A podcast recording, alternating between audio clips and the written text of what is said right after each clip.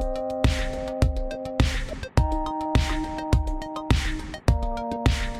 Mes chers amis, bonjour, ici Pauline Agneau et je suis ravie de vous accueillir pour ce nouvel épisode du podcast. Alors pour ceux qui ne connaîtraient pas encore le concept, ce podcast est tout simplement un peu ma petite euh, psychothérapie personnelle ou on va dire professionnelle puisque j'ai l'habitude d'inviter des personnalités toutes plus remarquables les unes que les autres dans plein de domaines différents mais en général avec un focus business et c'est d'ailleurs le cas aujourd'hui.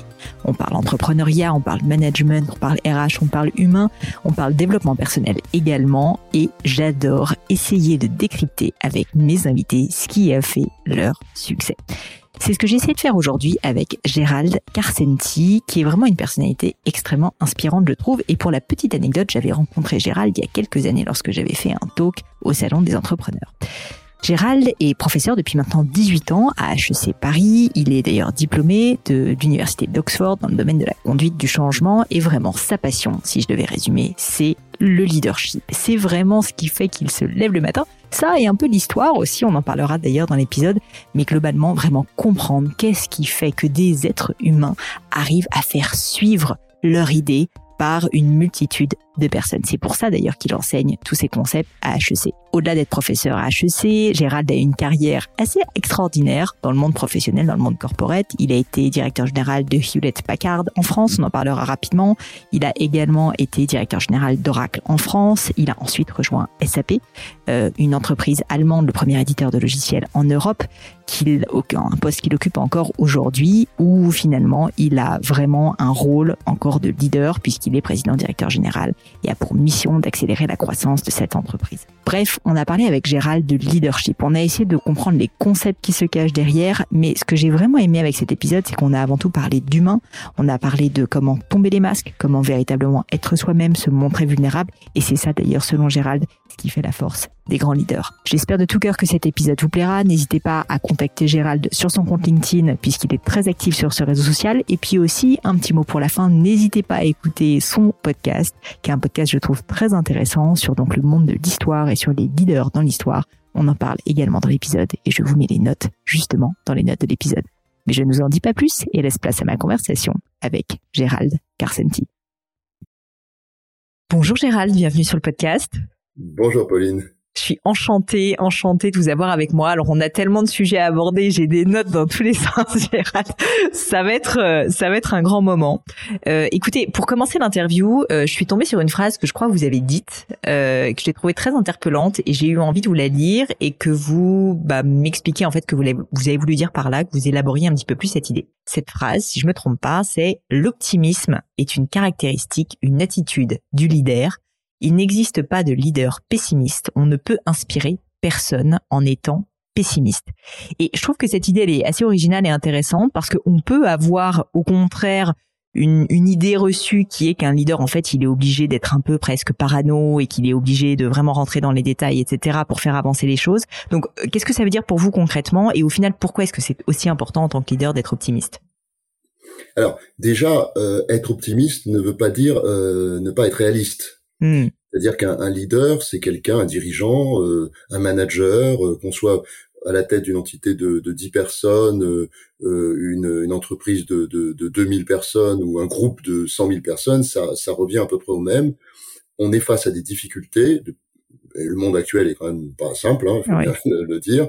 Et, euh, et, en fait, on voit les difficultés, on les voit, mais le leader, c'est celui qui, malgré les difficultés, va, va, chercher les solutions pour les contourner euh, et pour avancer et, aller de l'avant.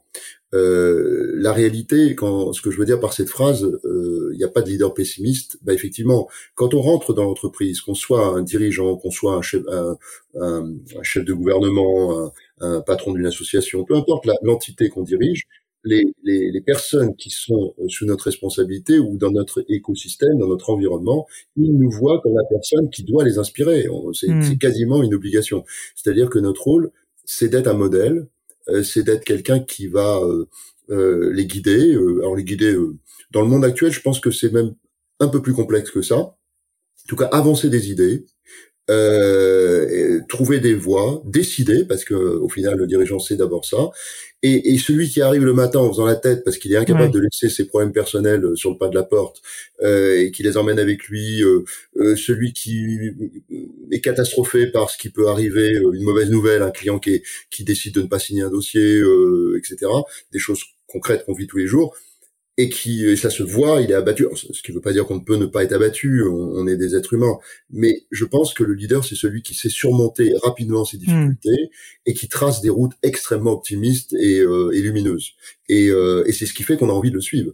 Moi, j'ai l'habitude de donner une définition du leadership qui me paraît, parce que le leadership, euh, comme j'enseigne ça depuis 18 ans, je j'ai des tonnes et des tonnes de charts, de, de, de, de, tableaux, de business case, j'ai tout ce qu'il faut. Mais je reviens toujours à cette définition que je trouve excellente. Le leader, c'est quelqu'un que l'on a envie de suivre. Et, et, et j'aime bien cette phrase parce que elle dit tout en peu de mots. Euh, L'envie, parce que bah il faut donner envie. Or, on n'a pas envie de suivre un pessimiste, c'est c'est pas possible. Oui, c'est pas une obligation, c'est une envie. Ça, c'est très intéressant. Oui, parce que euh, en fait, en réalité, ce n'est pas vous euh, qui, qui décidait d'être un leader. Euh, on se déclare pas leader. On dit pas tiens je, je pense que j'ai les attributs du leadership, je suis un leader. Non, c'est les autres qui nous voient comme un leader ou pas. Donc en fait c'est une perception. Et, et, et donc euh, l'envie c'est ce qu'on génère chez l'autre il y a des personnes qui ne font rien pour être perçues comme un leader et qui vont être vues comme un leader. Et inversement, certaines personnes vont tout faire pour essayer d'être perçues comme un leader et n'y arriveront jamais parce que ben voilà, ça n'incarne pas, euh, parce que les, les gens ne se reconnaissent pas dans, dans cette personne ou dans, ou dans les messages ou les valeurs qu'il véhicule. Ça ne veut pas dire qu'il n'est pas bien. Ça veut dire simplement qu'il y a des personnes qui, euh, de façon parfois incompréhensible, euh, on n'est pas forcément obligé de tout comprendre, mais inspirent les autres et donnent l'envie, l'envie d'être suivi. Et puis le mot suivre est important parce qu'en fait, euh, vous pouvez très bien vous considérer comme leader en tant que personne. Si vous êtes tout seul, vous n'êtes pas un leader. Donc, pour être un leader, faut être, faut avoir des personnes, ce que disent les Américains, parlent de followers, mais il faut avoir des gens qui nous suivent. Alors, c'est le principe euh, finalement au fond des, des réseaux sociaux. Hein. Euh, on peut être un influenceur, euh, on peut penser être un influenceur, mais si vous avez 100 personnes qui vous suivent, c'est pas la même chose que si vous en avez 200 000. Et alors Gérald, dites-moi quelle est la différence dans ce cas entre l'influenceur justement et le leader? Parce que c'est vrai que ce mot de suivre et de follower est très associé au monde de l'influence. Et je parle pas uniquement des réseaux sociaux mais de manière générale en fait le fait d'influencer des gens. Euh, et, le leadership euh, alors je connais pas très très bien les définitions euh, contrairement à vous me paraît être quelque chose d'un peu différent mais j'avoue que la distinction pour moi est pas très claire. Ah bah pour moi la, différence est énorme euh, le, et elle se résume à, je dirais presque à l'action. C'est-à-dire que l'influenceur c'est quelqu'un euh, contrairement à d'autres je je suis pas euh, je, suis pas négatif sur la notion d'influenceur. Je, je pense que ça a son rôle euh, et ça a une importance. Modestement, je pense l'être un peu sur LinkedIn. Bah, complètement.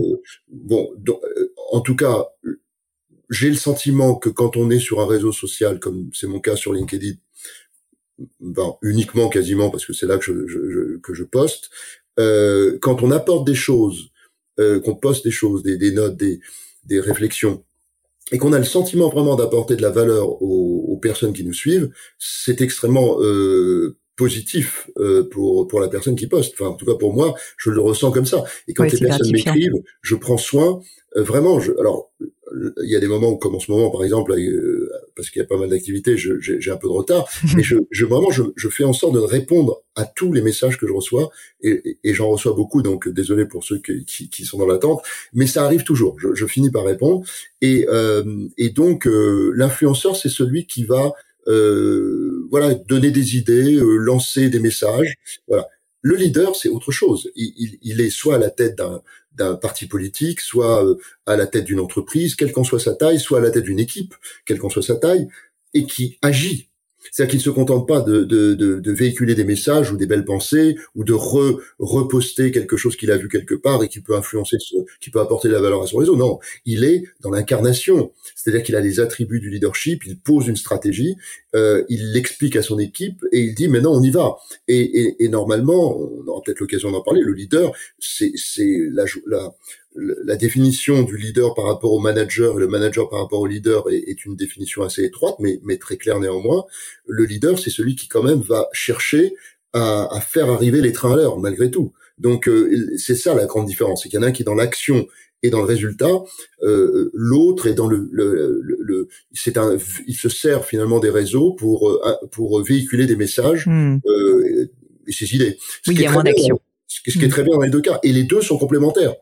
C'est-à-dire que plus vous êtes euh, finalement capable d'influencer une, une population plus importante, et plus vos équipes auront tendance à, à, à se retrouver dans, dans, dans, ce que vous dites et dans vos valeurs. Donc les deux peuvent être liés.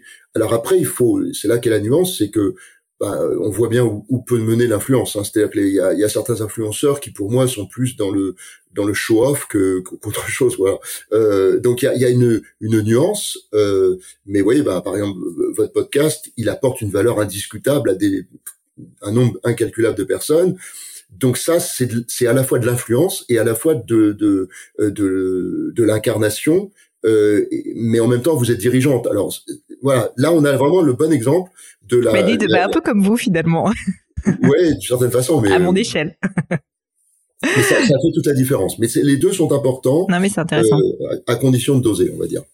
Si j'en reviens à ma première question sur l'optimisme, vous avez dit quelque chose que je trouve très intéressant, c'est euh, on peut pas être bien tout le temps. On, on, donc on a cette volonté de vouloir euh, être lumineux en tant que leader, de vouloir faire suivre, donc de montrer le chemin d'inspirer, de donner envie, mais en même temps, bon bah on a tous des moments difficiles et notamment bah on, en a tous vécu en tant que dirigeant. Hein. Il y a des moments où ça va moins bien, à titre personnel, à titre professionnel. J'aurais aimé avoir vos conseils là-dessus. J'ai cru lire dans euh, votre dernier livre, L'art de bâtir une équipe, justement que vous parliez d'être soi-même et de comment l'assumer via quelques astuces. Je veux bien qu'on parle de ça parce que je pense qu'il y a beaucoup de personnes qui nous écoutent qui justement se disent, bah comme je dois montrer cette image d'optimisme, je ne peux pas non plus être moi-même et je dois parfois mettre une sorte de masque je ne vais pas pouvoir montrer les moments difficiles. Je ne cache pas que moi, en ce moment même, j'ai une période un peu difficile à titre personnel et du coup, c'est rigolo parce que j'en parlais aujourd'hui avec quelqu'un de mon équipe qui m'a dit, mais en fait, j'aimerais bien que tu nous en parles plus de tes problèmes euh, parce que finalement là, tu les caches un peu et donc je voulais avoir votre conseil là-dessus et savoir pour les personnes qui nous écoutent, que faut-il faire quand, bah voilà, on vit ces périodes un peu difficiles pour quand même garder euh, une forme d'optimisme? Alors, euh, c'est c'est euh, quand quand euh, comme je l'ai dit tout à l'heure, j'enseigne à HEC depuis 18 ans et, et à l'ESCP aussi. J'ai beaucoup des c'est une question que les étudiants me posent tout le temps. C'est-à-dire que c'est euh, comment on fait finalement quand on est un leader pour se mettre une carapace, regarder les politiques, c'est c'est quand même eux ils sont sur les lumières en permanence. Donc oui, c'est et, et, ce sont des êtres humains, donc forcément ils ont des problèmes et et ils sont pas toujours au top niveau voilà. Alors, euh, moi, j'ai déjà une première théorie là-dessus, c'est que je pense que il faut euh, montrer ses émotions, montrer ses, euh, euh, pas ses, faut pas montrer ses faiblesses. Voilà, c'est le premier message. Je pense que un leader, euh, on n'a pas envie de voir un, un, Emmanuel Macron, si je prends l'exemple du président, venir nous expliquer tous les problèmes qu'il a. Euh, je pense pas qu'on attend ça. Euh, par contre, qu'il puisse sur un sujet donné expliquer les pour et les contre, ses doutes, voir ses doutes. Hein. Quand on est dirigeant d'entreprise, on peut très bien dire euh, j'ai une décision à prendre importante, c'est un virage important pour nous tous. Euh, je pèse le pour et le contre, j'ai des doutes, je, je, je, ne sais pas encore, je suis en train de réfléchir. Euh, ça, le, le doute, c'est plutôt même salutaire parce que les personnes autour de, du leader vont eux-mêmes ont plein de doutes sur plein de questions et se disent bah finalement euh, c'est un être humain comme tout le monde et puis euh, il est face aux, doutes et aux problématiques. Quand on a des problèmes personnels, c'est encore autre chose.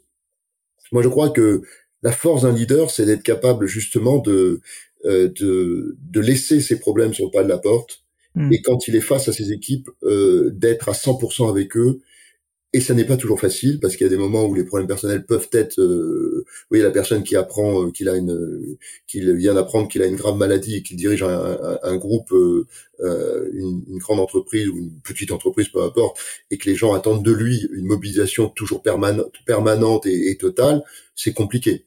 Donc, euh, il y a des moments, je pense qu'il faut savoir s'arrêter. Que je pense qu'il vaut mieux plutôt que d'aller euh, en, euh, générer des questions autour de soi parce qu'on n'est pas bien, bah, prendre trois jours, on bloque l'agenda, puis on se dit bon, je, je, je, je, me prends un break et puis je, je, je, gère mon problème et puis je reviens quand je suis mieux. Euh, et puis moi, je préconise toujours la même chose, c'est euh, c'est le coaching.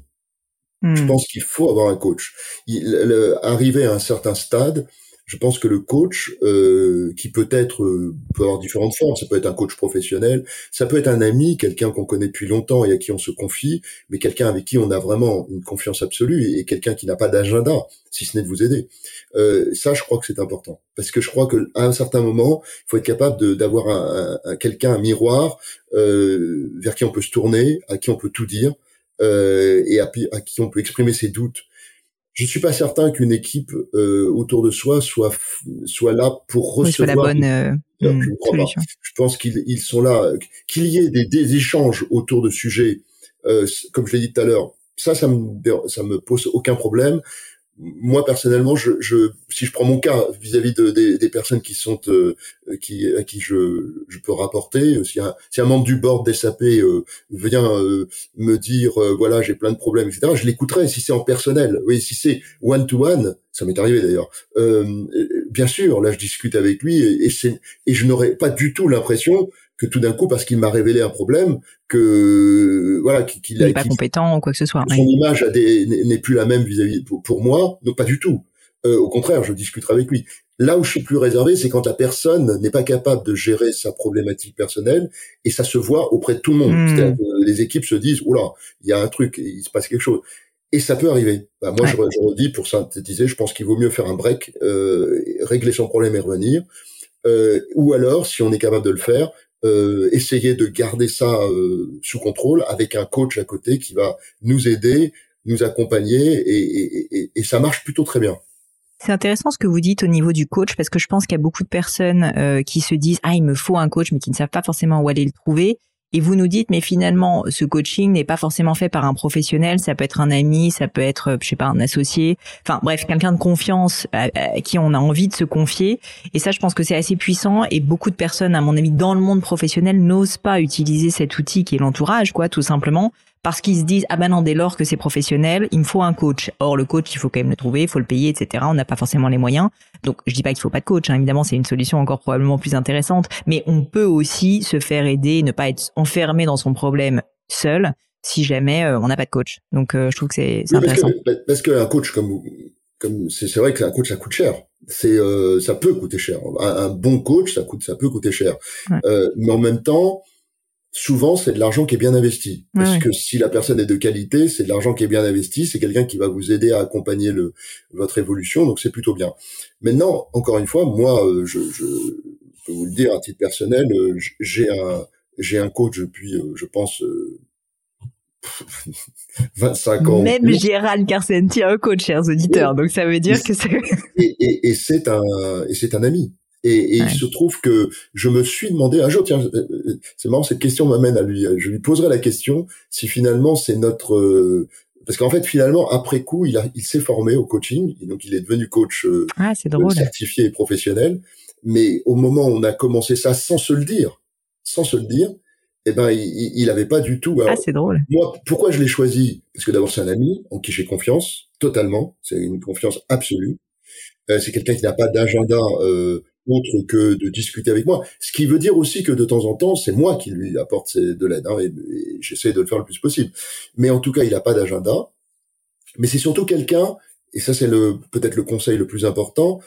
Euh, j'ai détecté moi-même chez lui une capacité. D'abord, c'est quelqu'un d'intelligent, et, c'est quelqu'un qui a cette capacité à écouter et à comprendre la problématique. Et comme il est lui-même dans le business, il sait de quoi il parle. C'est-à-dire que hmm. il sait de quoi je parle. C'est-à-dire que je, je, il est parce que c'est ça qui est embêtant parfois euh, dans, avec certains coachs, c'est quand ils ne viennent pas du monde du business. En fait, au fond, c'est très théorique leur leur coaching. Oui, c'est psychologique plus que euh, concret, quoi, parfois. Bah oui, parce qu'en fait, euh, quand vous parlez euh, avec votre coach de, de choses que vous vivez, si lui-même a été un entrepreneur, si lui-même a été un mm. dirigeant, bah il sait exactement de quoi vous lui parlez, et donc il est beaucoup plus pertinent et avisé dans ses conseils. Euh, donc il faut avoir une espèce de, de mixte entre la, la, pertinence intellectuelle, la pertinence psychologique, euh, et puis le pragmatisme, c'est-à-dire quelqu'un qui va vous donner des conseils pas euh, enfumés, mais des choses qui sont vraiment concrètes et que vous pouvez mettre en place pratiquement tout de suite. Et, euh, et puis surtout, dernier point, ça aussi c'est un conseil important, c'est quelqu'un qui ne va pas hésiter à vous dire la vérité. Hmm.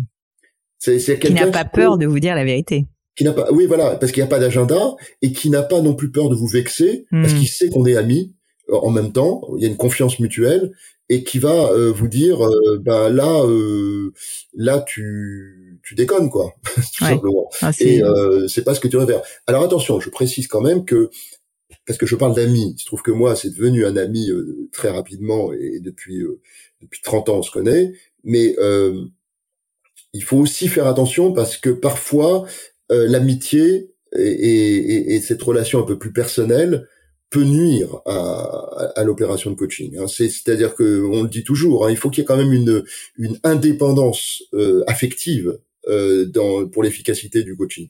Donc c'est à nous de doser. moi, je sais que j'ai jamais ressenti ça avec lui, donc j'ai toujours continué parce que j'ai jamais eu le sentiment qu'il y avait une espèce de mélange des genres. C'est comme ça que je le dirais. Mais parfois, euh, ça peut être le cas. Donc, faut, je, je, veux, je, veux, quand même attirer l'attention. C'est pour ça qu'il faut prendre bien le temps de choisir la personne à qui on a envie de se confier. Euh, se confier, c'est un acte très courageux, pas pour la personne qui écoute, euh, parce que c'est une sorte de responsabilité finalement. Hein. Mais c'est aussi très courageux pour la personne qui le qui parle, parce que ça veut dire que vous allez vous confier sur des choses très personnelles, euh, euh, voilà, que vous n'allez pas dire à tout le monde. Euh, mais moi, je suis souvent euh, surpris je dois dire assez agréablement surpris, même si je suis surpris, euh, c'est que les, les, personnes parfois en ont tellement, euh, euh, ils portent tellement de choses en, en, elles parce qu'elles ont des problèmes à la maison, ces personnes, euh, où, elles traversent des moments professionnels un peu plus compliqués, etc. Que quand vous leur ouvrez la porte, euh, et je pense que la mienne est toujours ouverte dans l'entreprise, eh bien, les personnes viennent se confier et vous disent des choses qui, des fois, dépassent même ce que vous attendiez. parce que les gens ont besoin de parler. Vous parliez tout à l'heure de d'un article euh, que j'avais publié. En fait, j'avais publié un article euh, dans la Harvard Business Review France euh, qui s'appelait Tomber les masques, euh, osez être vous-même, quelque chose comme ça. Soyez vous-même, soyez vous-même. Et, et l'article a, a, eu, ce papier a, a, eu beaucoup beaucoup de, de, de succès entre guillemets, et, et, ça m'a fait réfléchir. Et je me suis rendu compte en fait que les, nous sommes tous finalement dans l'attente de de quelque chose. On a besoin d'authenticité, on a besoin d'être écouté, on a besoin euh, de se dire comment je peux être moi-même finalement, comment je peux montrer non pas. Pour ça j'avais appelé ça tomber les masques parce que finalement on passe notre vie à mettre des masques euh, en entreprise, dans notre vie personnelle, on passe notre vie, on, on, on sait à peu près ce que les gens attendent de nous et au, bout d'un certain temps. Et donc, on passe notre temps à se, à se mettre un masque. Puis quand on change d'environnement, ben, on en remet un autre. Ou c'est et, et je pense que l'efficacité, c'est quand on n'a plus besoin de mettre de masque. C'est quand on est soi-même tout le temps. Et c'est facile à dire, et je sincèrement, ce n'est pas simple à faire. Euh, mais c'est quand même là qu'on est le mieux dans sa vie et dans sa peau, quand on est vraiment soi-même tout le temps. Justement, dans le dans le livre euh, L'art de, bâtir une équipe, à la fin du livre, vous parlez en fait de cet article et vous parlez euh, notamment de tomber le masque. Et, et donc c'est à cette occasion moi que je l'ai découvert et vous parlez d'actions concrètes pour réussir à tomber le masque Parce que comme vous avez très justement dit, c'est loin d'être simple euh, et, ça fait peur. Euh, est-ce que vous pourriez nous donner un exemple ou deux exemples d'actions concrètes, peut-être même que vous avez vécu euh, pour tomber le masque? Bah, Je pense qu'il faut, faut avoir réfléchi à son système de valeurs personnelles. C'est la première chose. Parce que lorsque vous allez, quand vous êtes dans l'entreprise, et, et vous savez bien, vous êtes confronté à une multitude de problèmes, c'est-à-dire des personnes qui viennent mettre sur votre table euh, des sujets euh, divers et variés, mais qui sont parfois euh, des sujets extrêmement importants. Puis vous allez être confronté aussi à tout un ensemble de sujets un peu, voilà, le potentiellement. Enfin moi, j'ai eu la chance dans ma carrière de diriger de, très très grosses équipes. quand on a des équipes de 12 000 personnes ou, ou voire plus, ce qui m'est arrivé, forcément par nature, vous allez avoir plein de sujets. Donc euh, du racisme, euh, de, de la de la du harcèlement euh, moral ou, ou, sexuel, des propos inacceptables, voilà vis-à-vis des femmes notamment. C'est un sujet que, sur lequel je, je, travaille beaucoup.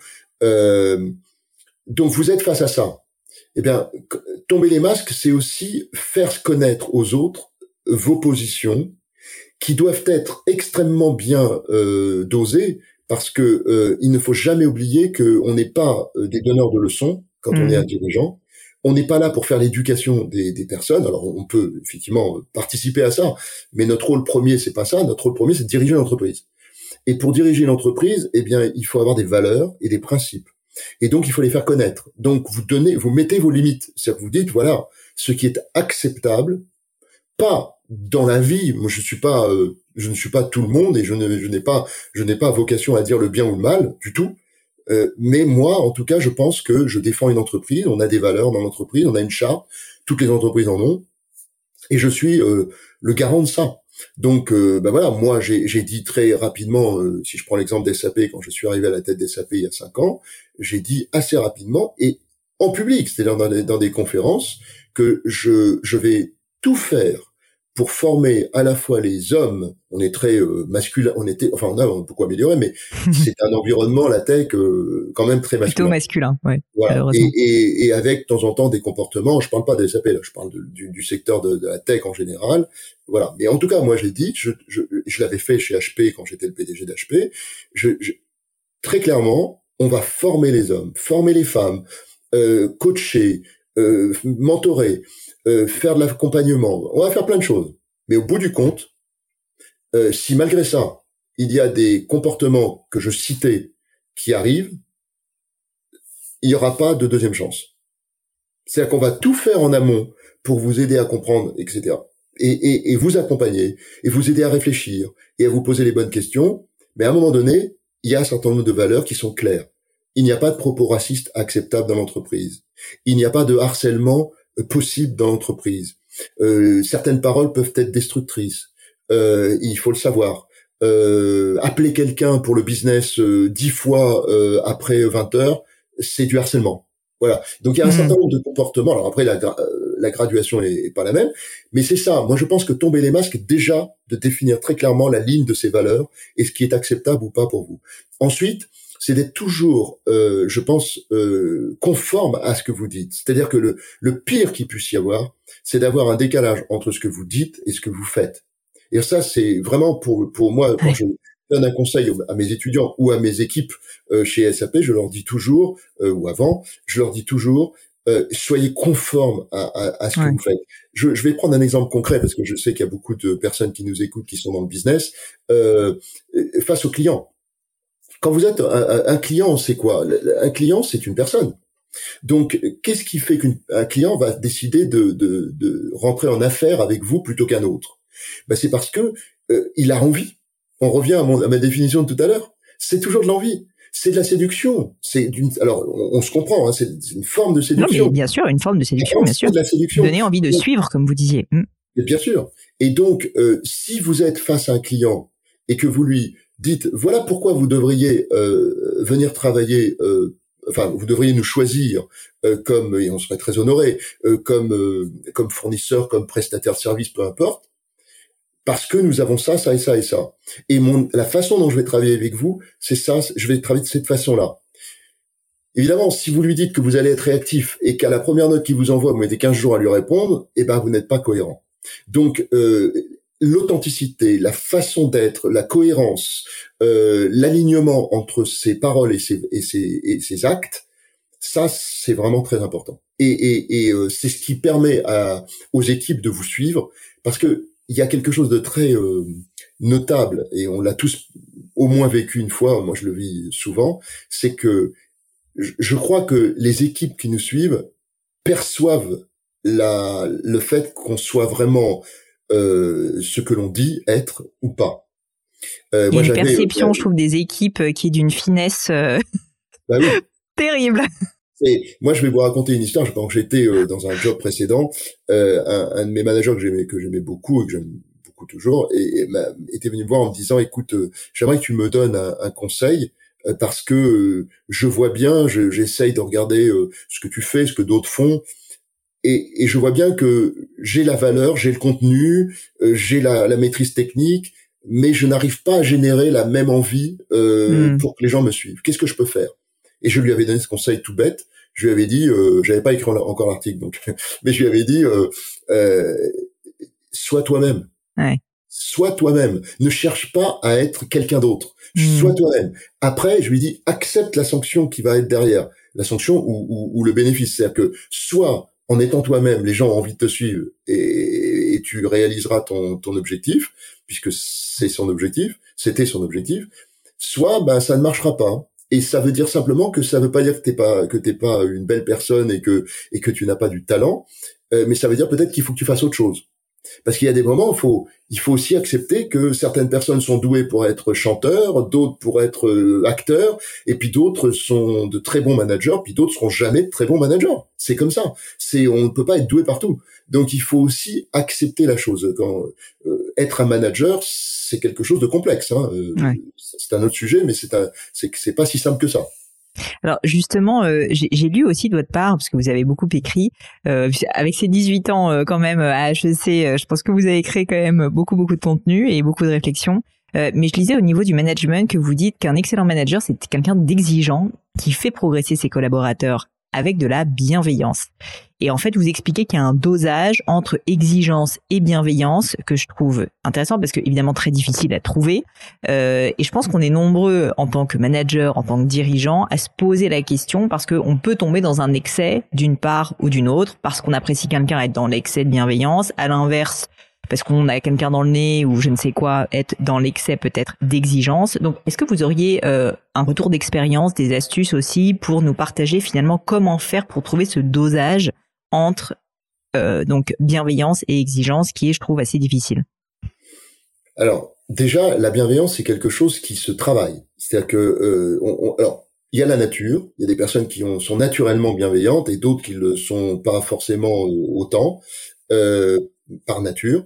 Pourquoi? C'est pas parce que ce sont de mauvaises personnes, c'est parce que elles sont généralement submergées par d'autres objectifs, par l'ambition par exemple. L'ambition n'est pas négative, hein, mais mais par une ambition euh, qui est peut-être excessive.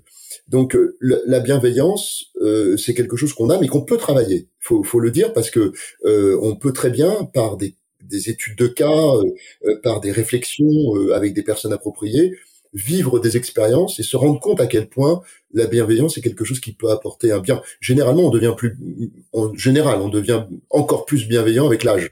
Mm. Euh, donc c'est un peu dommage. Pourquoi on le, on le serait pas dès, dès ouais, c'est vrai. Euh, voilà. Donc après, il y a effectivement toujours cette euh, opposition parfois entre performance et bienveillance, euh, et exigence et bienveillance. Bien, moi je crois pas du tout. Je pense que euh, encore une fois, quand on est dans l'entreprise, euh, c'est se raconter des histoires que de se dire que le but c'est de construire euh, euh, un environnement, un cocon dans lequel tout le monde est heureux, tout le monde est beau, tout le monde est. Non, non, attendez. L'entreprise, c'est d'abord d'avoir des résultats parce qu'on a une responsabilité. La responsabilité, c'est quoi? Bah, c'est de faire du profit. Pourquoi faire du profit? Parce que c'est noble, parce que c'est pour investir dans la R&D, sortir de nouveaux produits, de nouvelles offres, c'est pouvoir embaucher, c'est pouvoir développer des opportunités, des, des, euh, des initiatives de, de partenariat qui parfois, c'est le cas chez SAP, euh, peuvent être des euh, toucher à la responsabilité sociétale des entreprises ou à des à, des associations ou à des vraiment des buts comme l'inclusion par exemple. Typiquement on a un programme sur l'autisme. Bah, si on n'avait pas de profit on aurait du mal à mmh, investir dans des, dans des, sujets aussi importants que ça.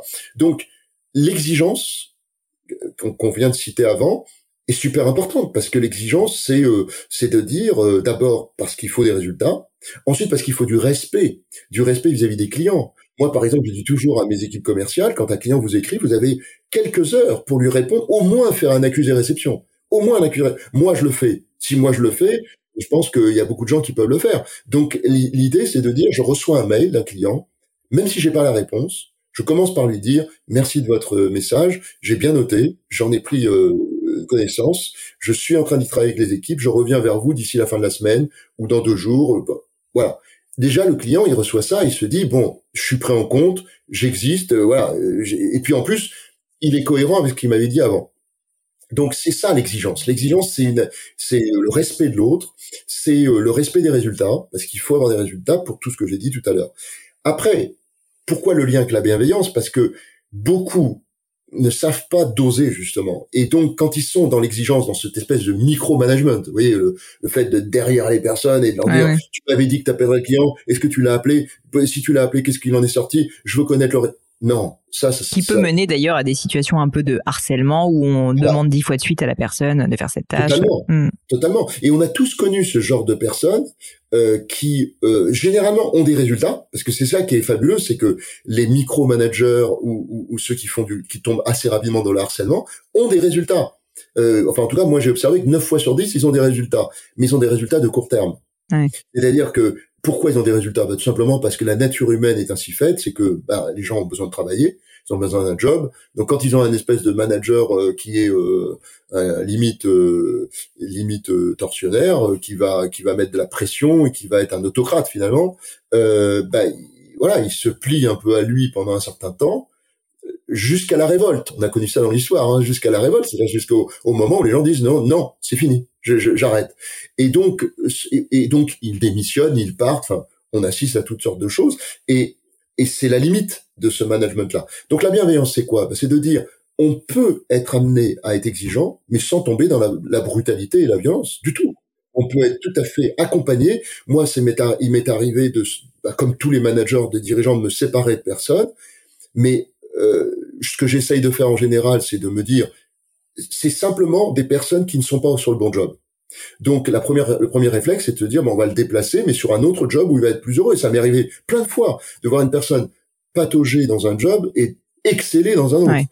Euh, et puis quand malheureusement ça n'est pas du tout possible parce qu'on ne trouve pas l'espace dans l'entreprise, on n'a pas des jobs à l'infini, eh bien c'est d'accompagner la personne, lui laisser le temps pour se pour se préparer à l'étape suivante, l'accompagner éventuellement en, en, faisant de l'outplacement, en lui payant une formation, euh, en l'aidant pour se repositionner. C'est ça la bienveillance. Pourquoi? Ben, Parce que de toute façon, une personne qui quitte l'entreprise, que ce soit volontairement ou involontairement, c'est peut-être demain euh, quelqu'un que vous retrouverez sur votre route, c'est quelqu'un qui, qui va être potentiellement un client un jour, euh, etc. Donc c'est du bon et puis c'est du sens humain tout simplement, c'est du bon sens humain. On n'est pas là pour euh, pour c'est facile, vous savez quand on est manager, euh, on a une toute petite autorité sur une équipe euh, limitée. Euh, bah, il y a des gens qui se sont investis de tous les pouvoirs tout d'un coup, et alors que c'est totalement absurde parce que ça peut s'arrêter du jour au lendemain. Un manager, je rappelle au passage, un dirigeant d'entreprise, je suis dirigeant, tout peut s'arrêter à tout moment. Et, donc, le Covid nous l'a bien rappelé dans, certains cas que ah la, vie est longue et faite de beaucoup de soubresauts. Ah oui. C'est passionnant, Gérald, et je vous remercie. Alors, vous m'avez quand même tendu pas mal de perches en citant euh, le fait qu'il y a beaucoup de leaders historiques qui ont fait telle ou telle chose. Et donc, je ne peux pas m'empêcher de vous poser la question parce que je sais, donc là, vous êtes passionné en ce moment avec Franck Ferrand euh, de ce sujet des leaders historiques et que vous avez donc cette euh, émission dont j'aimerais bien parler sur les leaders historiques. Alors, déjà, peut-être, qu'est-ce qui a fait que vous êtes intéressé à ce domaine? Donc, je sais que vous êtes intéressé par le monde du leadership, mais je veux dire, qu'est-ce qui a fait qu'à un moment donné, vous dites, OK, je vais participer à une émission pour parler de leaders historiques et essayer de les analyser? Comment est-ce que c'est arrivé? Et puis, est-ce que vous auriez peut-être euh, quelques enseignements que vous pourriez nous partager qui vous ont le plus marqué euh, au sein de ces quelques leaders que vous avez déjà étudiés? Alors, en fait, alors ça, c'est un peu, c'est un peu ma, non pas ma récréation, ça peut l'être, hein, mais mais c'est. J'ai l'impression que vous vous ennuyez pas quand même, si je puis me permettre, Gérald. non, c'est là on touche vraiment ah, il faut faire ça dans la vie. Moi, c'est un, conseil que je donne à tous les auditeurs. C'est euh, moi, j'ai quand même, voilà, j'ai quand même pas mal d'expérience, donc euh, j'aimerais en, avoir un peu moins parfois, mais mais euh, la, je veux dire en âge. Hein.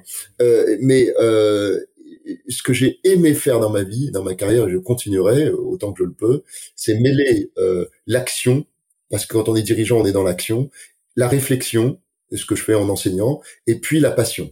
Et, et là, on parle d'un projet de passion qui rejoint d'ailleurs les deux autres sujets.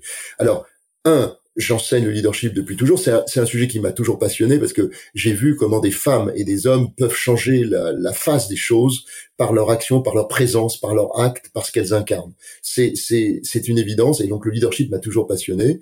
Euh, et puis je suis un hyper passionné d'histoire.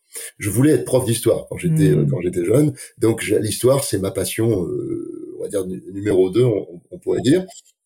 Et donc, comment est née cette histoire? Très simplement, j'ai à l'époque, euh, il y a euh, le patron de Radio Classique, c'est euh, Jean-Francis Pécresse, qui est un ami, quelqu'un que j'aime bien beaucoup, et je vais le voir, on déjeune ensemble, et je lui dis, tu sais, moi je me passionne pour l'histoire et pour le leadership. Il n'y a pas de podcast aujourd'hui, à ma connaissance, qui traite de je prends un personnage historique ou je prends un fait historique et je vois comment on peut en tirer des leçons de leadership pour pour notre vie actuelle, pour pour aujourd'hui ou demain.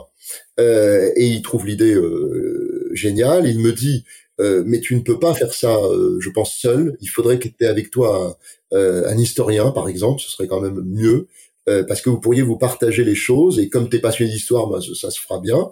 Il me cite Franck Ferrand, qui est évidemment euh, l'historien que nous connaissons tous et qui euh, fait un, carton plein sur Radio Classique parce qu'il est talentueux à, l'extrême.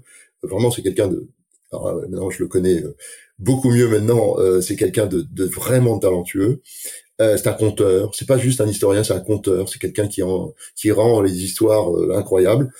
Et, euh, et quand il m'a dit euh, Franck Ferrand, j'ai dit bah ouais là oui. Donc on s'est rencontrés avec Ferrand, on a déjeuné tous les trois, on a commencé à bâtir l'équipe et là euh, là on, on s'est pris tous les trois de passion pour ça. C'est le cas avec la nouvelle euh, équipe de direction de Radio Classique. Au passage, c'est une radio absolument fabuleuse. Euh, vraiment, c'est, euh, je connais bien les médias. Euh, franchement, là, toutes les personnes que je rencontre à, Radio Classique sont, sont incroyables. Et, et donc, l'idée est venue d'appeler ça grand leader, les leçons de l'histoire. Et donc, à chaque épisode, eh bien, on prend un personnage principal, un personnage secondaire entre guillemets, mais c'est quelqu'un qui est en, en, résonance avec le premier personnage, et puis un thème. Alors on a traité, pour l'instant il y avait quatre épisodes publiés, on a euh, traité Alexandre le Grand et Darius III sur le thème de l'ambition. On a traité euh, euh, Jeanne d'Arc et Yolande d'Aragon, très peu connue, mais c'est quand même euh, une femme qui a sauvé la France à, à, à cette époque-là, vraiment on peut le dire. Sans, sans elle, la France ne serait pas ce qu'elle est aujourd'hui. Sur le thème de l'inspiration, bien sûr, avec Jeanne d'Arc. Euh, Louis XIV, Colbert, euh, sur le thème du rayonnement. Louis XIV, c'était le roi soleil. Et puis, euh, le, dernier qu'on a publié cette semaine, Martin Luther King, avec Gandhi sur le, sur le thème de la contestation. Et, et, et on l'a appelé contestation. En réalité, on, on, c'était trop long, donc on a résumé, mais c'est ce qu'on traite dans le podcast, la contestation non violente, puisque c'est eux qui ont inventé cette forme de contestation qui, qui perdure toujours aujourd'hui pour certaines personnes. Et donc, on en tire des, des vraiment des leçons de leadership, c'est-à-dire qu'on mélange on parle de la vie de ces personnes, on prend certaines théories de leadership et on essaye d'analyser le leadership de ces personnes, et puis surtout ce qu'elles ont permis de générer euh, pour qu'on puisse s'en inspirer aujourd'hui, vous voyez, ce qu'on puisse s'en inspirer. Et euh, voilà, et ça, ça, je pense que ça résonne bien parce qu'en 25 minutes, entre 25 et 30 minutes, c'est plutôt 27 minutes, donc c'est assez court, mais en même temps on peut dire beaucoup de choses. Et euh, c'est un dialogue euh, comme nous le faisons là aujourd'hui. Et, euh, et, euh, et, et, oui, c'est, c'est, euh, enfin moi ça m'excite beaucoup. J'aimerais revenir un peu à votre enfance, Gérald, si vous l'acceptez. Vous avez, vous avez dit de manière un peu sous-jacente que vous étiez passionné d'histoire.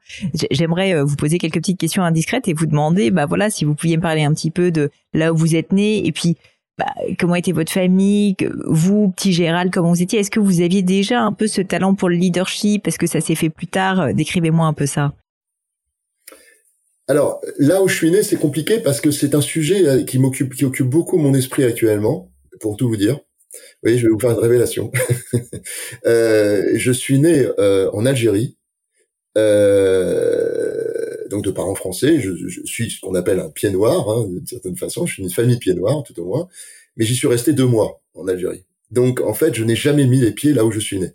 C'est pour ça que je vous dis que ça me fait réfléchir parce que euh, c'est bizarre de se dire qu'on n'a jamais vu l'endroit où on est né.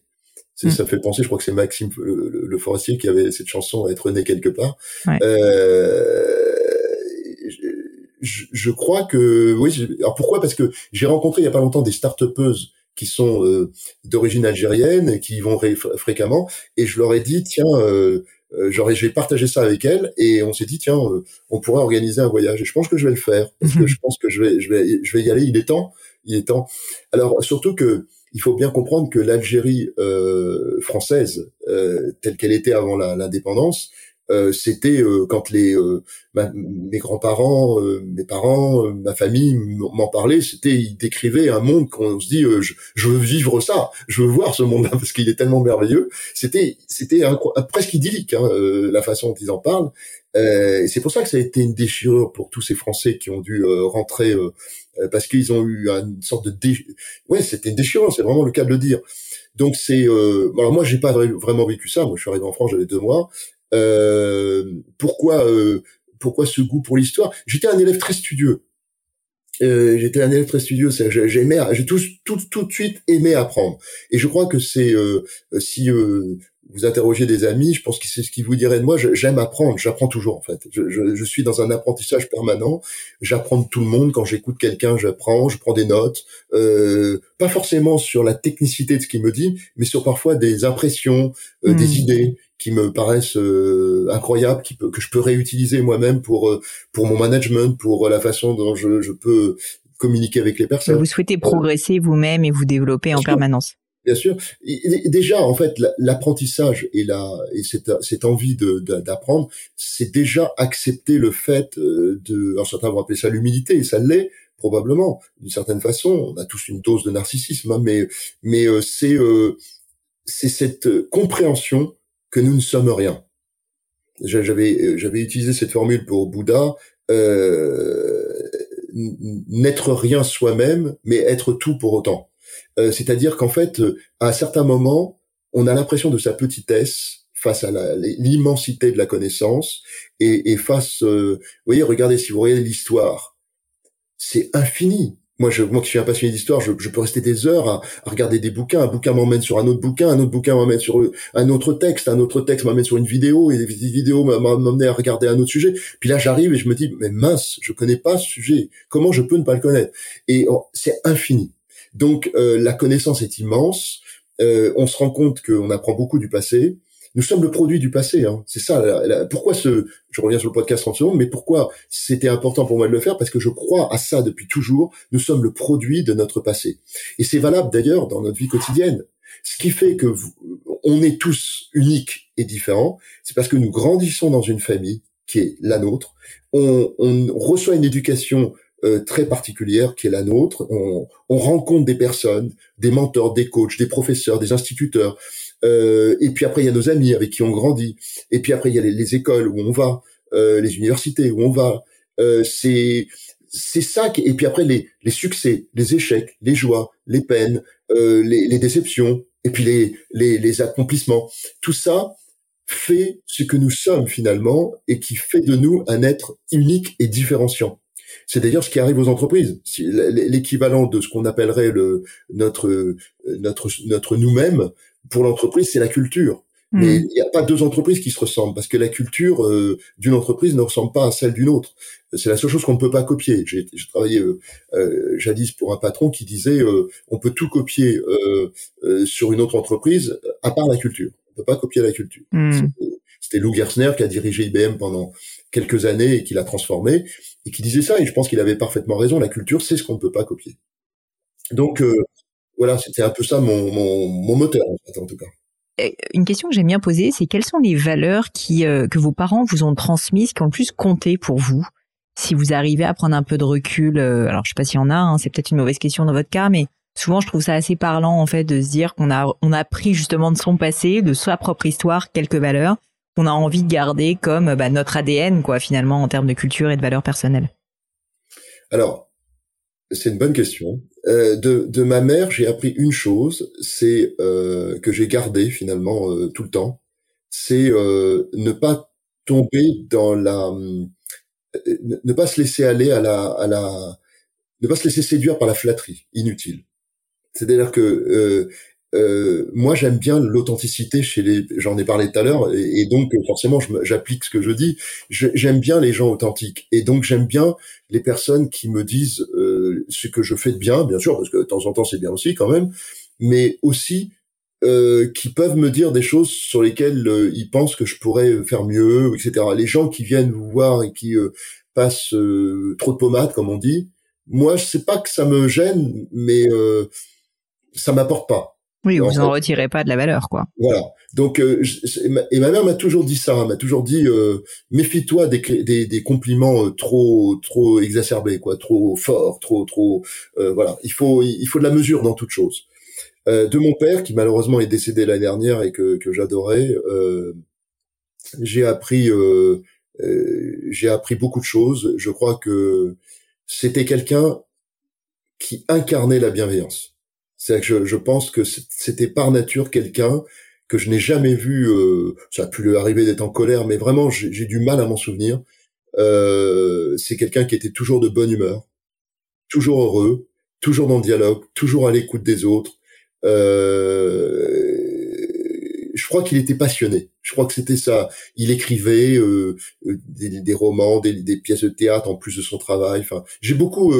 Enfin, je, je, suis un peu le produit de mon père quelque part. Hein. Et euh, et je crois qu'il m'a appris ça, l'envie d'apprendre. Je pense que lui, il a passé sa vie à apprendre et, et, il m'a donné le, cette, cette, ce goût de, de toujours euh, me remettre en cause et de toujours aller chercher plus loin. Euh, et puis la chance que nous avons en France, on s'en rend pas compte dans, enfin en France, dans les pays, euh, on va dire euh, occidentaux et, et, et, comme la France, euh, on a une chance incroyable. On va, on va, on a des profs incroyables, on va dans des écoles incroyables. On, a, on est dans une démocratie où la, la liberté de parole existe. On, on, on, a une chance infinie. On s'en rend même plus compte en, en réalité. D'autres n'ont pas cette chance-là. Bien sûr que non. Donc, quand on a cette chance, ben on en profite. Je vous remercie Gérald de, de, de nous partager euh, ces, ces, choses assez personnelles. Et alors j'aimerais continuer pour terminer justement sur un point peut-être un petit peu plus personnel parce que c'est les questions que je pose toujours à la fin, si vous l'acceptez. La première, c'est est-ce que vous avez vécu dans votre vie un grand échec euh, Donc vous pourriez nous parler, et puis surtout au-delà de l'échec, des enseignements que vous avez pu en tirer pour vous à titre personnel? Alors, grands échecs, euh, alors j'ai beaucoup Ou de un moment de doute, ça peut être un moment de doute aussi. Oui, parce que en fait, euh, mais ça me permet de vous de dire autre chose euh, que, que j'ai que j'enseigne également avec mes, mes, étudiants quand j'ai l'occasion, c'est que en fait, euh, bien sûr qu'on a tous des échecs. Euh, gros échecs, non, j'en ai pas vraiment eu. Euh, pour une raison simple, c'est que je personnellement j'en ai pas eu, mais professionnellement, euh, je dirais que pas pas vraiment parce qu'en fait j'ai toujours anticipé les choses. C'est-à-dire que plutôt que de me laisser guider euh, dans ma vie, j'ai un, j'ai un moteur, j'ai une ligne. C'est-à-dire que ma, ligne à moi, c'était, c'était ma, ligne, pardon, ce n'était pas. Euh, euh, j'ai toujours essayé d'avoir un chemin de carrière en suivant un fil conducteur. Et, et ce fil conducteur, c'était d'avoir de, plus en plus d'expériences qui m'enrichissaient et qui complétaient mon parcours. Quand je, moi, je, je déteste m'ennuyer. Donc, quand j'ai l'impression d'avoir fait le tour de quelque chose, je préfère moi prendre les, les, les hmm initiative de bouger et d'aller sur autre chose plutôt que d'attendre euh, le moment où il est trop tard. Je comprends. Donc euh, je, pense que les grandes catastrophes en matière professionnelle, j'entends, arrivent quand justement on attend trop. Et donc, euh, bah, on, on, se fait licencier et alors qu'on s'y attend pas. ou, voilà. Et, et, et j'ai jamais été confronté vraiment à cette situation. Peut-être une fois, mais parce que c'était plus lié à un aspect plus personnel, euh, voilà, où je où j'ai décidé de quitter pour pour d'autres raisons. Mais euh, mais non, j'ai pas, je n'ai jamais vécu ça euh, pour cette raison. Mais c'est important de le dire parce que c'est de dire, en fait, moi je dis toujours à mes équipes, prenez votre destin en main c'est trop facile quand les gens disent oui mais l'entreprise n'investit pas assez sur moi. Ben oui mais l'entreprise peut investir sur une personne. Mais il faut d'abord se prendre en, main soi-même. C'est-à-dire que si vous n'exprimez pas ce que vous voulez faire et la façon dont vous voulez le faire pourquoi voulez-vous que l'entreprise le fasse à votre place? Donc euh, je crois que là où il y a un problème c'est quand vous exprimez ce que vous voulez faire et que l'entreprise ne répond pas présente. Et donc euh, ben vous partez ailleurs. Mais euh, mais déjà faut-il encore savoir ce que vous voulez faire? Donc euh, moi je crois qu'il faut prendre sa vie en, charge, en, main, et il faut, euh, il, faut euh, voilà être le, le, le, gestionnaire de sa propre vie déjà pour commencer. S'il y avait quelque chose qui était à refaire dans votre vie personnelle, professionnelle, qu'est-ce que vous referiez différemment? Bah, récemment, en discutant avec mon coach, donc, je lui disais, tu vois, finalement, cette expérience que je vis actuellement, euh, alors c'est quelqu'un qui a travaillé avec moi aussi, hein, attention, hein, c'est quelqu'un qui a, qui, a été, qui a été à mes côtés. Euh, oui, donc qui vous connaît à titre professionnel aussi. Oui, oui, oui. Et, euh, et je lui ai dit, bah tu vois, en fait, finalement, mon ambition principale au départ, c'était d'être prof de d'histoire. Après, j'ai voulu être prof d'économie, mais en tout cas, prof. Et, et, et je le fais aujourd'hui, mais mais prof d'histoire, par exemple. Et je pense que j'aurais adoré faire ça. Euh, et, euh, et il m'a dit, euh, pas sûr. Hmm. Il m'a dit pas sûr parce que il m'a dit en fait en réalité tu tu prends du plaisir, oui, mais t'es tu quand même pris énormément de plaisir dans tout ce que tu as fait et en particulier dans la direction d'entreprise. Parce que ce qu'on a dans l'entreprise quand on dirige des équipes euh, on est dans des kick-off euh, des lancements de réunions avec des clients des partenaires euh, dans le management d'équipe on est sur des projets où on est il y a de l'intensité parce qu'il faut gagner une affaire il faut pas la perdre et puis parce que on, on lance une nouvelle offre on, quand on a des jobs internationaux on découvre de nouveaux pays de nouvelles cultures. Ça c'est fabuleux hein, la, la, découverte de cultures et, de cette importance-là. C'est, c'est, euh, et il m'a dit, t'aurais pas pu te passer de ça en fait. Si tu avais fait uniquement prof, tu aurais eu un vide. Aujourd'hui, tu me dirais, j'aurais dû faire euh, dirigeant d'entreprise. Donc en fait, je crois qu'on, on, euh, euh, non, j'ai, j'ai pas de de de de, de regrets de regrets majeurs. J'aurais aimé peut-être, si je dois en citer un quand même, je me dis que j'aurais aimé avoir le talent d'écrire des romans. J'ai essayé. Hein, euh, Il n'est jamais trop tard, Gérald. Oui, mais je, je, pense que j'écris des livres qui marchent bien, mais euh, roman c'est autre chose, et, et, je pense que euh, voilà, j'ai quand, quand, je l'ai fait une fois, et puis quand je l'ai relu, je l'ai hmm. pas trouvé bon, donc je l'ai pas envoyé. Je l'ai pas envoyé. Et euh, je trouve que j'aime tellement la littérature que j'ai pas envie de faire quelque chose de moyen. Et euh, mais j'admire les, les, les, les, écrivains parce que ils ont cette capacité en quelques lignes euh, vous voyez, euh, Albert Camus qui commence L'étranger, qui a été vraiment le livre qui m'a inspiré au départ, où il dit euh, aujourd'hui maman est morte, ou peut-être demain, je ne sais, ou peut-être hier, je ne sais pas.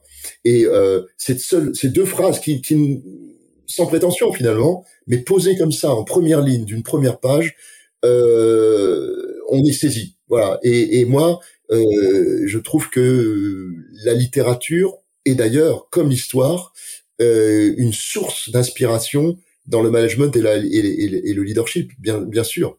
Euh, les, les, écrivains, les philosophes euh, ont euh, cette capacité à générer des idées qui inspirent beaucoup de gens. Je suis obligée de vous poser la question. C'est en général la dernière question que je pose, mais donc je vais, je vais, je vais la poser. Est-ce qu'il y a un livre et peut-être de littérature justement qui vous a le plus marqué, qui vous a le plus inspiré, que vous recommandez le plus autour de vous, que vous pourriez partager avec nous? Alors moi je dirais deux, œuvres. Euh, bon, je, viens de citer Albert Camus parce que je pense qu'Albert Camus, il a quand même, euh, il a quand même écrit des livres qui sont des, des monuments hein, et, et, il a écrit des livres philosophiques très complexes, hein, euh, mais en même temps des livres très accessibles comme l'étranger, bien bien qu'il ne soit pas tant que ça, parce qu'il y a beaucoup de, il faut le lire plusieurs fois pour bien en saisir la, la, la, la, pertinence. Mais Camus. Mais sinon, moi, je voudrais citer plutôt deux sagas ce que moi je les appelle les, les, sagas, c'est euh, toute l'œuvre euh, d'Albert Cohen, hmm. dont Belle du Seigneur, euh, mais après il y a Manche-Clou, Les Valeureux, Les Valeureux. Moi d'ailleurs, quand on veut découvrir Albert Cohen, il faut commencer par Les Valeureux parce que Belle du Seigneur c'est magnifique, c'est peut-être le livre que je citerai en premier, mais mais Les Valeureux c'est drôle. C'est, on rentre dedans dans cette famille de céphalonie et, et on est emporté par quelque chose. Et puis le pendant, c'est-à-dire que c'était son meilleur ami, euh, et c'est Marcel Pagnol. Et hmm. c'était des, amis tous les deux. Ah, L'un était en, en, Grèce, l'autre était dans le, le, sud de la France à Aubagne. Et il y a toute cette œuvre de, de, qui nous a fait tous rêver. On a tous lu euh, La gloire de mon, la, la, gloire de mon père, Le château de ma mère. On a tous lu ça. Et, et c'est c'est marrant de voir la similitude qu'il y avait entre ces deux auteurs qui écrivaient dans des contextes différents, des histoires différentes, mais qui en fait se rejoignaient sur plein de choses parce qu'ils, bah, déjà, ils étaient amis. Bah, je vous remercie. Vous, me donnez très envie de lire Les Valeureux que je ne connaissais pas et, euh, donc je pense que je vais m'y coller euh, juste après cette interview, Gérald. Encore quelques petites questions pour vous. Est-ce qu'il y a une maxime, est-ce qu'il y a des mots de sagesse, une citation qui vous parle particulièrement que vous, pourriez euh, nous partager si jamais, bah voilà, il y en a une, hein, bien sûr, sinon ce n'est pas la peine. Ah, moi j'aime bien la phrase de, de Mandela, je, la cite par de tête, hein, donc peut-être qu'elle n'est pas totalement exact, mais c'est euh, l'éducation est l'arme la plus puissante qui existe. Hein. C'est-à-dire qu'il il met en avant euh, cette, cette, cette, cette importance qu'a l'éducation et l'arme, la, je crois qu'il ça, il dit l'éducation est l'arme la plus puissante qui euh, qui nous permette finalement d'avancer. C'est un peu ça l'esprit de sa, sa citation. Et au passage, en termes de leadership, Mandela était quelqu'un de tellement incroyable. Moi, moi, c'est la seule personne au fond dont je n'ai toujours pas vraiment saisi le, le, la psychologie. Je me dis, il est tellement énorme en termes de, de force, de bienveillance et de mental. C'est-à-dire, c'est vraiment quelqu'un qui a su euh, faire passer sa rancœur, sa haine, c'est tout ce qu'on éprouverait normalement, un être normal éprouverait. Il sort de prison après, je crois, 27 ans de prison, et au lieu de, de, de, de, de chercher à se venger, il rassemble autour d'un objectif euh, qui, qui est vraiment de réunir ces, ces cultures différentes euh, au sein de l'Afrique du Sud monumental. Et donc, il le fait entre autres. Alors, il le fait dans mon, bah, d'ailleurs dans mon livre, le dernier, l'art de, de, bâtir une équipe. Je, je, je, cite, je cite le fait qu'il a utilisé le rugby pour euh, sceller euh, tout le monde autour de cet objectif de gagner la Coupe du Monde, et il va y arriver en plus. C'est mm. ça qui est incroyable. Mais je crois qu'il s'est beaucoup servi de l'éducation. Et moi, c'est une phrase qui m'a, qui m'a, qui m'a beaucoup euh, marqué dans ma vie une croyance qui est controversée. Est-ce que vous avez une croyance, quelque chose auquel bah voilà vous croyez tout simplement, et vous constatez que le monde autour de vous, ça peut être la France, ça peut être le monde hein, dans sa globalité, n'est plutôt pas d'accord? Pour vous donner un exemple, je cite souvent un de mes invités qui m'a dit euh, euh, bah, les personnes âgées ne sont en réalité pas plus sages parce qu'il y a tellement de biais cognitifs avec l'âge qui avance qu'en réalité cette idée de plus de sagesse avec l'âge n'est pas totalement vraie. Oui, il y a plus d'expérience, mais il n'y a pas plus de sagesse. Donc voilà, c'est une petite anecdote rigolote où j'ai pu avoir des personnes qui m'ont dit qui pensent que euh, on est en fait en train de vivre la plus belle époque euh, qu'on n'a jamais vécue et que donc tous les pessimistes ambiants, bah ça, c'est pas quelque chose auquel ils adhèrent. Bref, voilà. Donc est-ce qu'il y a pour vous aussi, Gérald, une croyance que vous auriez cultivé qui est controversé Je pense que je pense que c'est assez vrai ce que disait la personne. C'est-à-dire que je pense que on, on trouve des personnes âgées qui sont très très sages, mais on en trouve qui ne le sont pas du tout. Et euh, et il y a des personnes qui au contraire sont très jeunes et qui euh, qui sont très sages. Et euh, question de, de, de là encore on revient à, à ce qu'on a vécu. Et, et, et c'est un peu c'est quelqu'un qui ne s'est pas bien comporté toute sa vie, il a aucune raison d'être sage à la fin de sa oui, vie. C'est hein. vrai. Bon, c'est pas tout d'un coup l'âge qui va faire qu'il va devenir sage.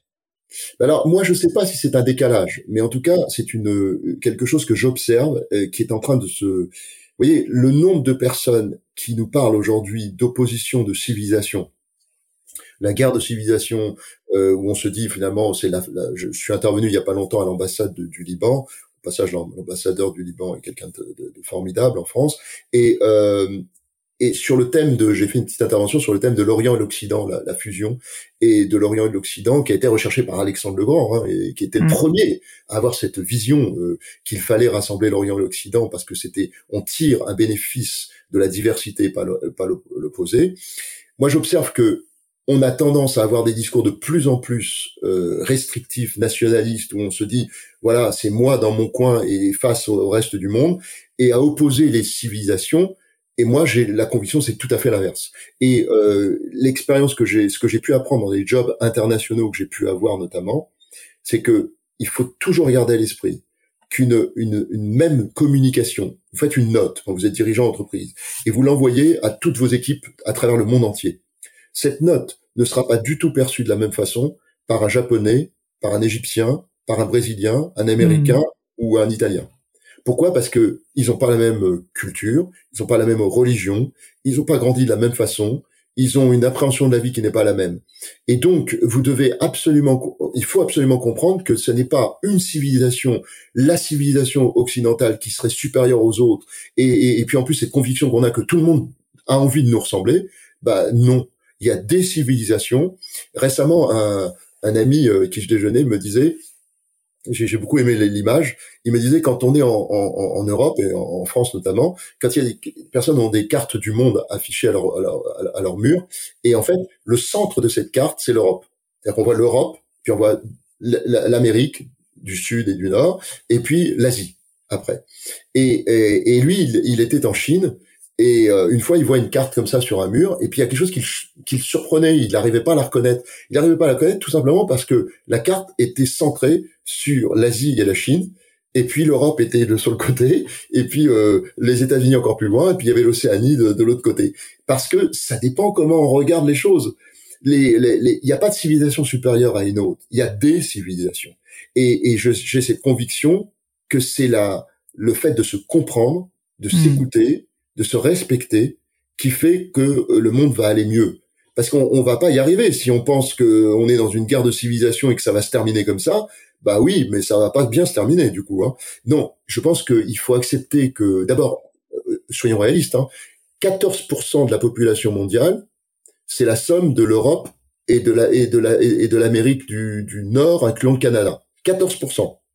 Donc, euh, on peut se dire que vu la façon dont évoluent les populations, que ce soit c'est en, en, réduction en plus voilà l'Inde qui va devenir euh, le premier, qui va passer devant la Chine en, termes de nombre de personnes, euh, la Chine bien sûr, puis après l'Afrique qui est en train de croître de façon importante, l'Europe va être en minorité et l'Amérique du, Nord aussi. Donc euh, et on sait que la démographie est hyper importante sur le plan économique, sur le plan de la dynamique sociétale, écologique aussi.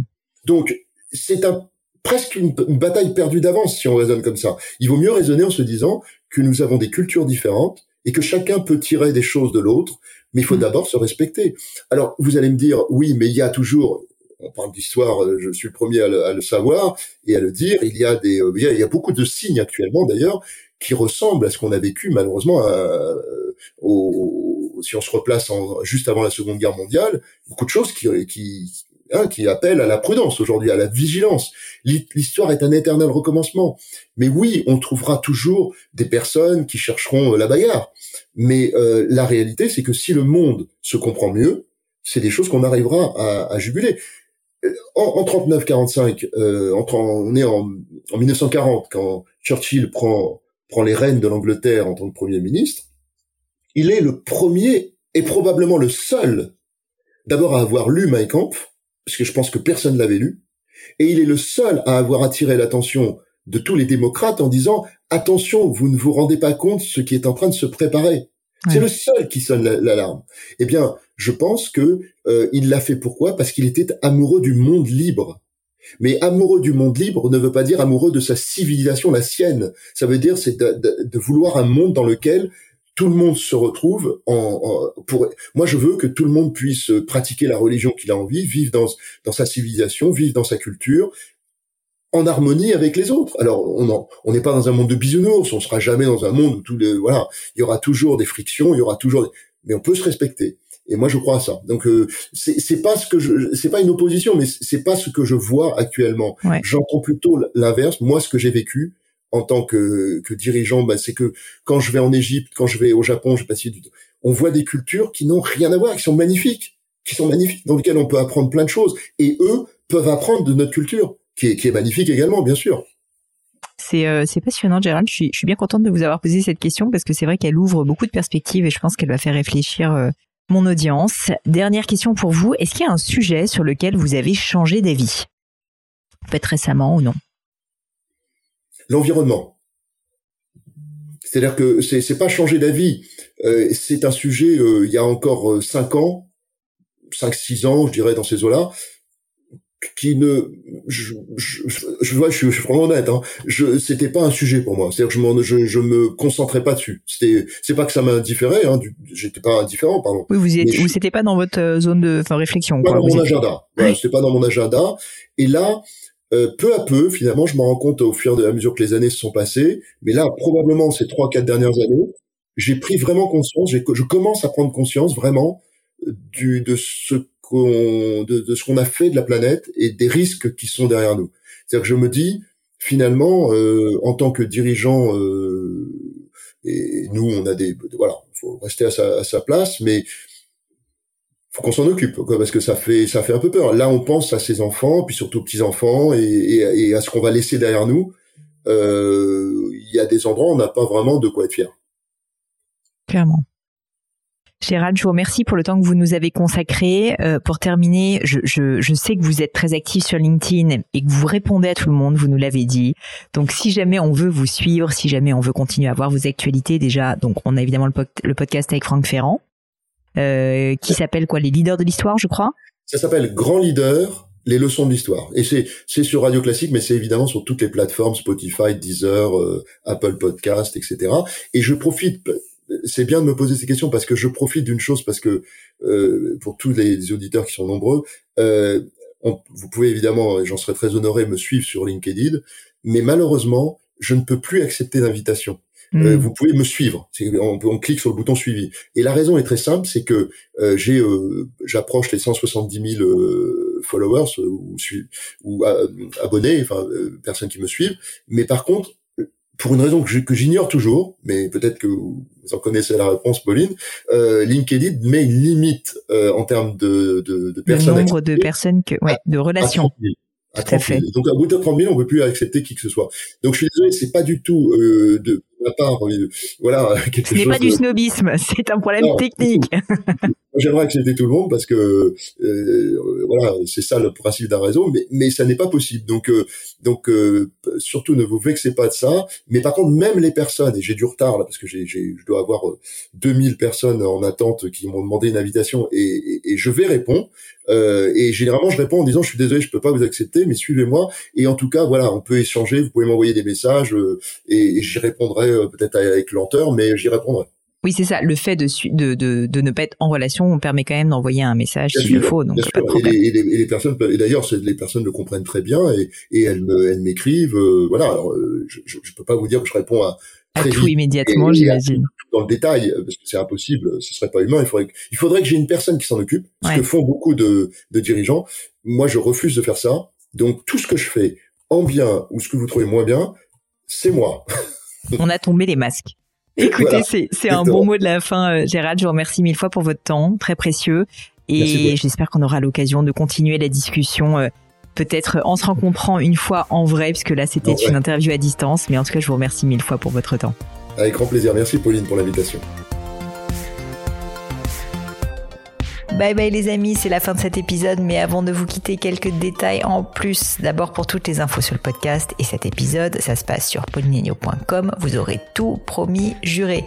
Aussi, si vous souhaitez me contacter pour me poser des questions, me proposer de nouveaux invités, eh bien n'hésitez pas à le faire directement sur LinkedIn, Instagram ou YouTube, je vous attends.